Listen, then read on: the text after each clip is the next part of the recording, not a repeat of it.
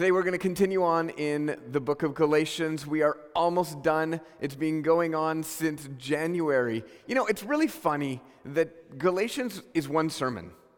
You know, it's, it's one, one sermon, it's one reading. This is what people came to the, to the house church to, to hear. This was one admonishment. And, and what we've done is we break it up because there's so much good in it, and there's so much for us that we need to understand, that we need to put into context to help us get the message. And sometimes we get lost inside the message.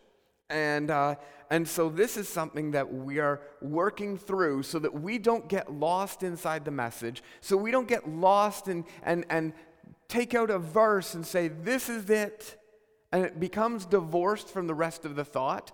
It's something that we need to actually remember as a whole. And so I think it takes about 35 minutes to read through the book of Galatians. It might be something for you to do this week, just to get you through it and just be like, okay, I recall the sermons, I recall the points, and this is how they flow together. And, uh, and I would encourage you to do that during our service today. I encourage you also to be on Slack and let's get involved in some discussion. Let's keep on going with the good discussion that we've been having because it's beneficial. We learn as we engage. Holy Spirit speaks through us as we engage. Holy, speaks, Holy Spirit speaks to us as we engage. So please uh, hit us up on Slack. These are beautiful pictures of kids gardening, and uh, that's really great. So that's happening on Slack. So I, I appreciate that. Let me pray. Holy Spirit, you are already doing great work of encouraging people's hearts today. You know the needs that have been brought before you today in our service. You know, you know the thoughts that have been, that have been instilled in our children today. You know that our hearts are ready to learn from you, and we know that because we've set aside this time to dedicate our attention to you as much as possible. We dedicate it to you. And so, God, we pray that you would teach us, that you would grow us, that you would develop us, and bring us together as a community of the Spirit. In Jesus' name, amen. So, toward the end of this letter, which is where we are today, we're going to be in Galatians 5. Toward the end of the letter, Paul's bringing together his pieces. He's bringing together, okay, how does this work out? What he said is he said to this new church plant, he said, All right, you are on the road of trusting in the faithfulness of Jesus and that's what you did, and that's what you're doing, but you can't let old ways of thinking come in and completely stifle you. You can't let these things that, that make you try to feel good enough, you can't let that stuff stifle you. You've got to put trust in the faithfulness of Jesus, that he who began a good work in you will carry it through. And I know that comes from Philippians, but they just come together so well. And so here he is, he's talking about how do we get, or what, what does life look like once I've put faith in Jesus? And last week we talked about a list of things that, that you know, they're not list of things that, you know, rules for inclusion, they're things that God does in us. It's not something by which we can judge the level of a person's spirituality, but it's something that, that Paul's saying these are the types of things that God removes from us. And what we're getting into today is the things that God puts into us, the things that God invests in us. But once again, this is not part of the law, part of the new law that says, oh, well, you have to produce this and you can't have this. That's not the system that Paul's setting up here.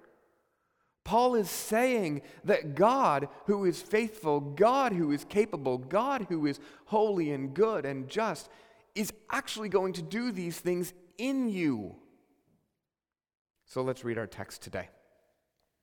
Galatians 5 22 to 26. But the fruit of the Spirit is love, joy, peace, patience, kindness, goodness, faithfulness, gentleness, self control. Against such things there is no law. And those who belong to Christ Jesus have crucified the flesh with its passions and desires. If we live by the Spirit, let us also keep in step with the Spirit. Let us not become conceited, provoking one another, or envying one another. Ah, yeah, another list. There it is, Pastor Rob. We love lists.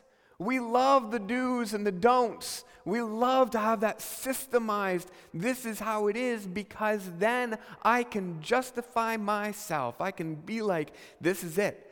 I mean, it gives me control, it keeps me safe, it helps me measure success. So when I look at the list that I look that we looked at last week, I know I'm a successful Christian because I didn't do those things. And then we look at the positive list of things that we see this week, we can say, Oh, I know that I'm a successful Christian because I have joy. But it's not like that. It isn't like that. Because what we have is we have an expression here of God's faithfulness, of God's work inside of us. We've got that happening, and this is what is true. God is at work inside of us. If you want to undermine the work of Jesus, then use these two pieces of Scripture as a set of rules. If you want to undermine the work of Jesus, then have these as your rules. But if you truly want to work and allow Jesus to work in you, these become outcomes. This is what God does, and He does it in His time, in His way. He does it because He loves every human. This is what He does. This is living by the Spirit. So, John 15, 5 and 6 says, I am the vine, and you are the branches. Whoever abides in me and I in him, it's he that bears much fruit. For apart from me, you can do nothing. If anyone does not abide in me, he's thrown away like a branch and withers. The branches are gathered and thrown into the fire and are burned. Apart from me, you can do nothing. The hope that we have of living this positive list, of avoiding the pitfalls of the flesh. It is only by the power of God at work in our hearts.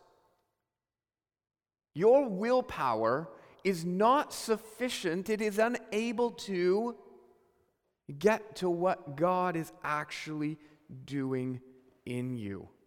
I recall a pastor straining one day on the stage, and, and he, was, he was giving an illustration, and he was, he was trying to produce fruit. You know, he's like, he, it's so silly imagery, but, but it, it's got a good point. He's trying his hardest to produce joy, and he's just like, joy. There it is. I got it. And you're like, seriously, this hurts my head.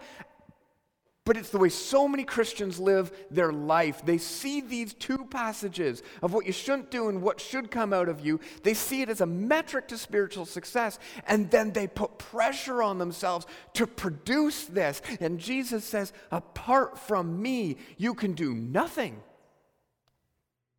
You could do nothing. See, fruit on a tree comes out of some, some preset, uh, they're preconditions for fruit to be produced. John 15 says, Abide in me. And for a, pruce, for, for a tree to produce fruit, it has to be old enough to flower. It must not stand alone. These are just botany rules. For a tree to produce fruit, the bees need to be able to do their work. They need to pollinate the flower. And it has to be the right temperature. Now, I want us to just think about this with some correlations in mind. For a person to produce the fruit of the Spirit, they need to, they need to abide in Jesus. And they need to do it long enough. They need to do it long enough. They need to be old enough to mature. They need that practice of abiding in Jesus for long enough. They must not stand alone. They need to be included in a community of faith. We need to be together. Holy Spirit does work. There are, he does so much work, and the, and the continued inclusion is beneficial. You know, others pollinate the good ideas and highlight the work of Jesus so that you're not alone. Has to be a place that is not cold and full of judgmentalism, but it has to be warm. These are things that we do. We do these things, and, and as a church, that kind of gives us a, a framework, but ultimately, it's about abiding in Jesus. The Holy Spirit continually leads us to one another, and we abide in Jesus. So, so how we abide in Jesus or live by the Spirit, anything I offer here is from the testimony of others who have gone before me. It's exemplary rather than instruction. So, there's some things that I, that I want to point out here. Just three of them. We need to give time and space for God to lead you. He's going to produce the fruit of the Spirit in you, but you've got to give time and space for God to lead you. This is how we live by the Spirit. Pray. We've talked about this before, but it serves good reminder. Pray and ask God, where are you transforming me in my life? What area are you growing in my life? Praying for each other does that as well. Put a time in your schedule to hear from God. I think COVID's taught us something. It's taught us something about relationships.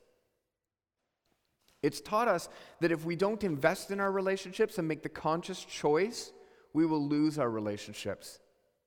How many of us have lost friends because we just haven't connected with them for the past 14 months? We used to be able to see them just in the natural course of life, and now we don't see them anymore. So, out of sight, out of mind, and we lose friends. Well, the same thing happens with God.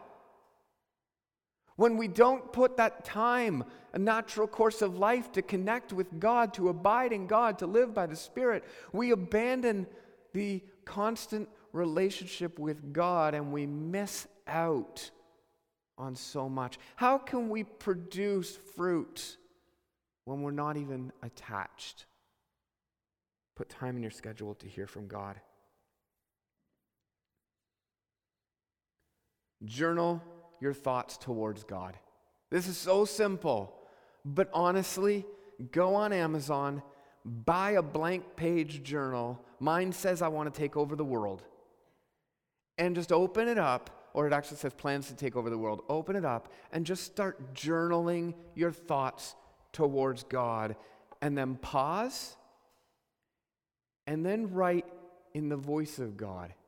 Change perspectives, right? Here's, here's what I'm bringing, but God, you say to me, and just start writing. You say to me, I am loved. You say to me that I will provide for you. You say to me that, and the promises of God start to flow out, and you are connected to Holy Spirit. Ask God's advice in all types of situations. You know, when you sit down and actually focus on hearing God's advice, you're going to be surprised at how close those, those God, you said to me things actually start sounding like Scripture. Because the God who wrote Scripture is also the God who lives inside of you. He is faithful and He is constant, and the same things are going to come out, if you're spending time with Jesus, his voice will be heard by you. You just try it. Start writing it down. And then be like, well, does that sound anything like Scripture? Go back to Scripture and, and see. There'll be some areas you're like, oh, that's not exactly like Scripture. But in other areas, you're going to be like, oh my gosh, this is profound.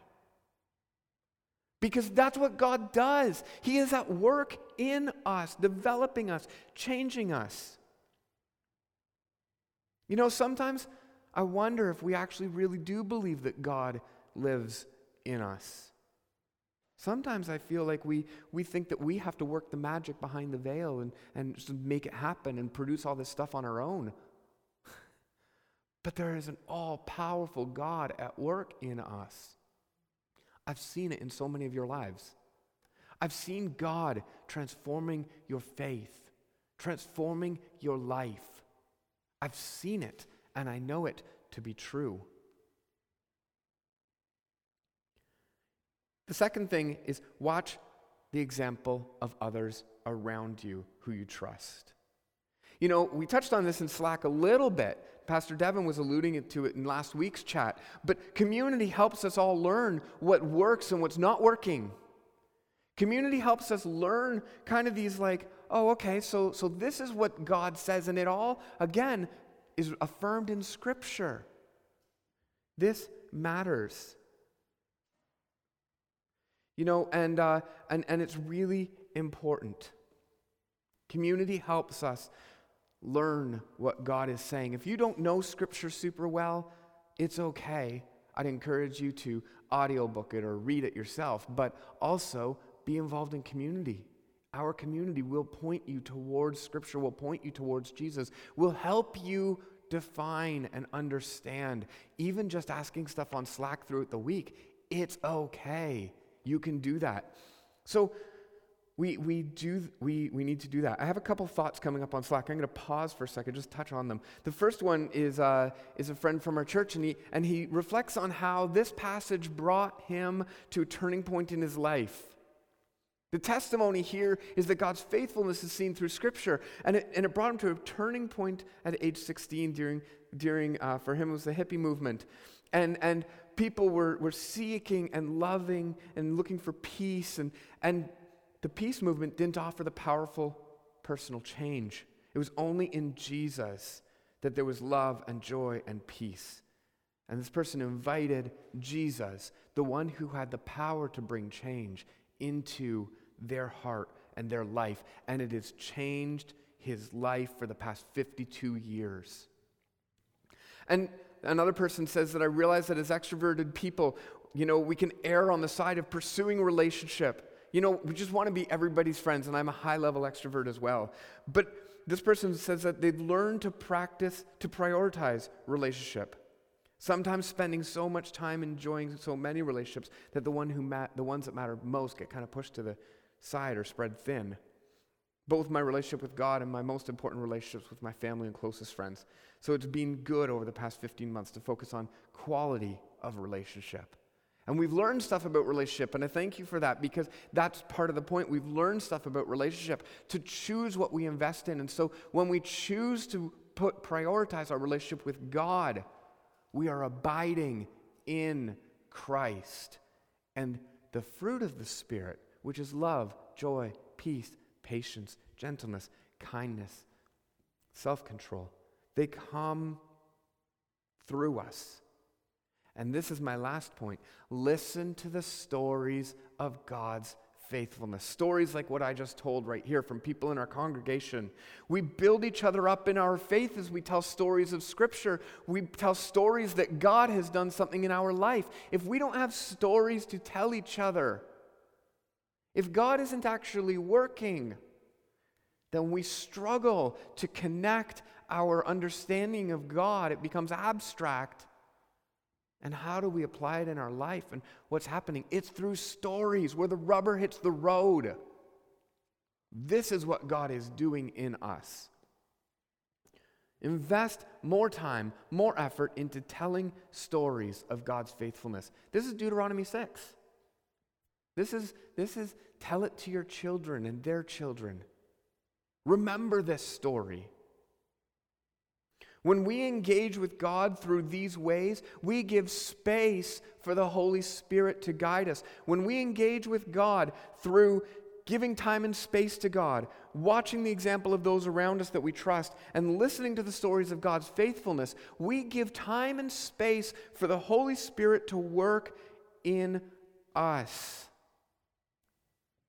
And so, this is what we do. It's not easy, but the Holy Spirit guides us. The Holy Spirit is our guide. You know, it's so nice to think, oh, I could be full of joy. But it doesn't come simply by sitting around and waiting for God to just fill you with joy. We have an active participation in receiving, in receiving God, in receiving what He's doing.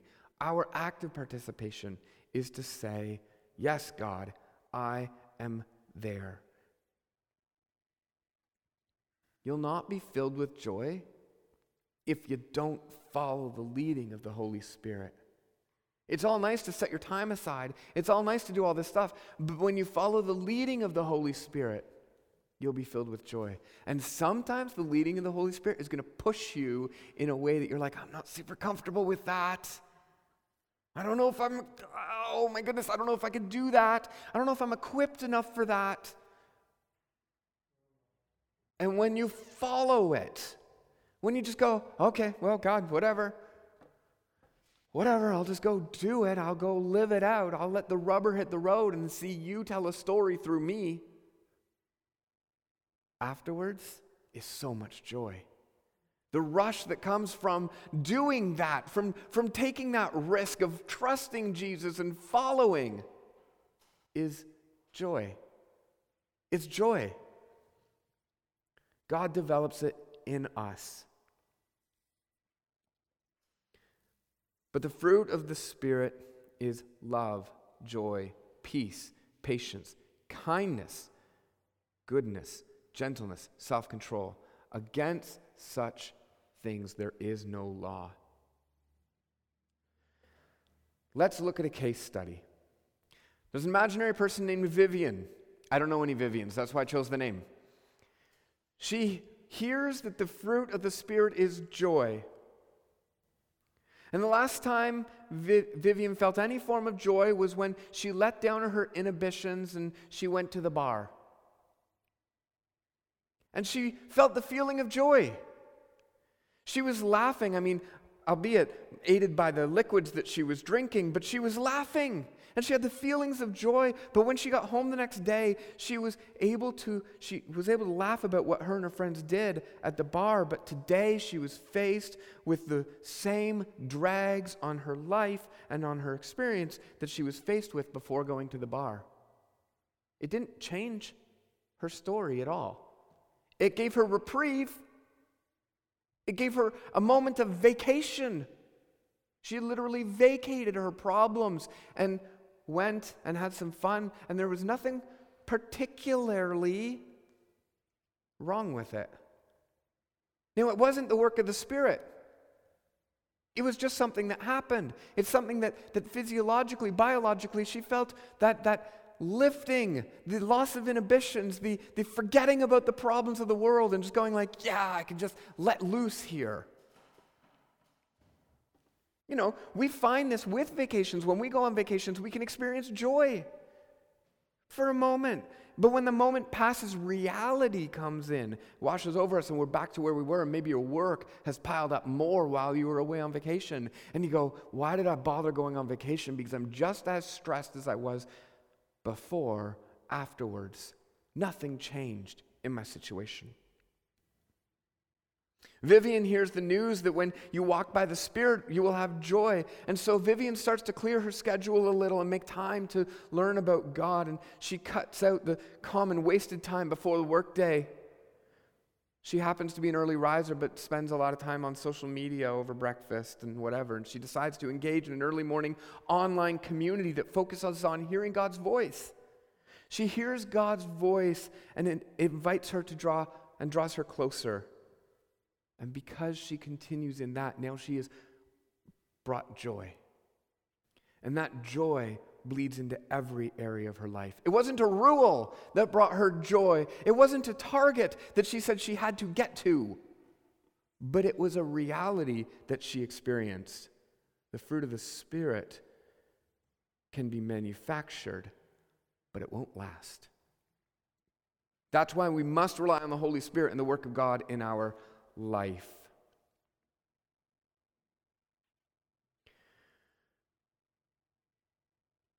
So somebody asked a really good question. They said, What are there?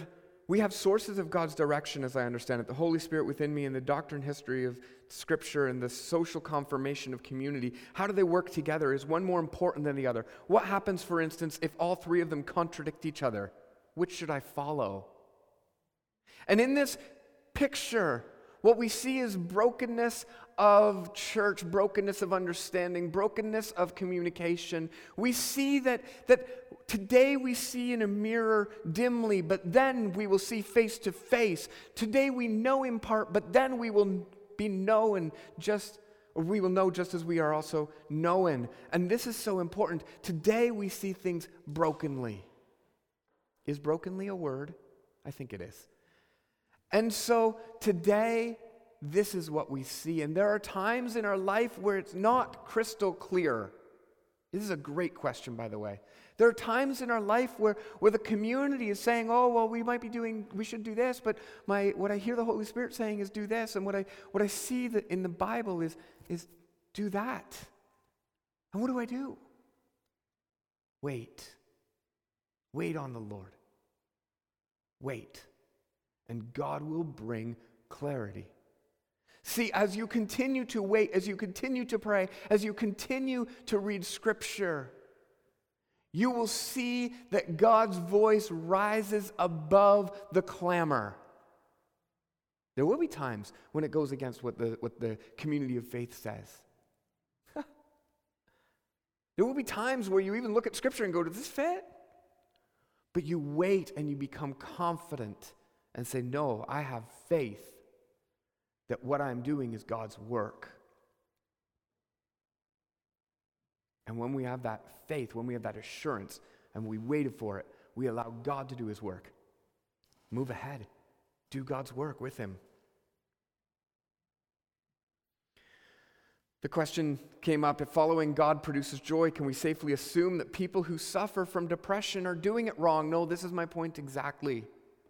So, what we have is we have not ways to, to measure are we doing it right or are we doing it better or worse. This isn't a list of do's and don'ts.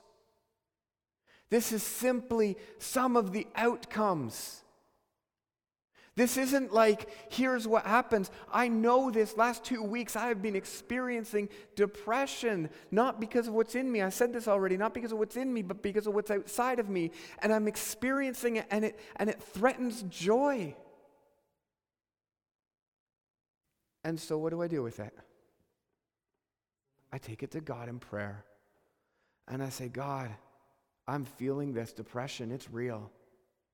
I can't just wish it away because I, I can't do anything without Christ. It's real. God, what would you do with this? What do you do with it? I know your promises are true. You're faithful. You don't let a promise fall to the ground, but I still feel depressed. And in that, when you place it in your hand in front of God, you can then say, with faith in the faithfulness of Jesus, I know you will make all things right. I know that I put my trust in you. And then again, you wait. You wait on the Lord.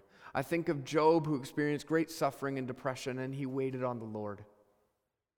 He was like, I know my Redeemer lives, and in the end, he will stand on the earth.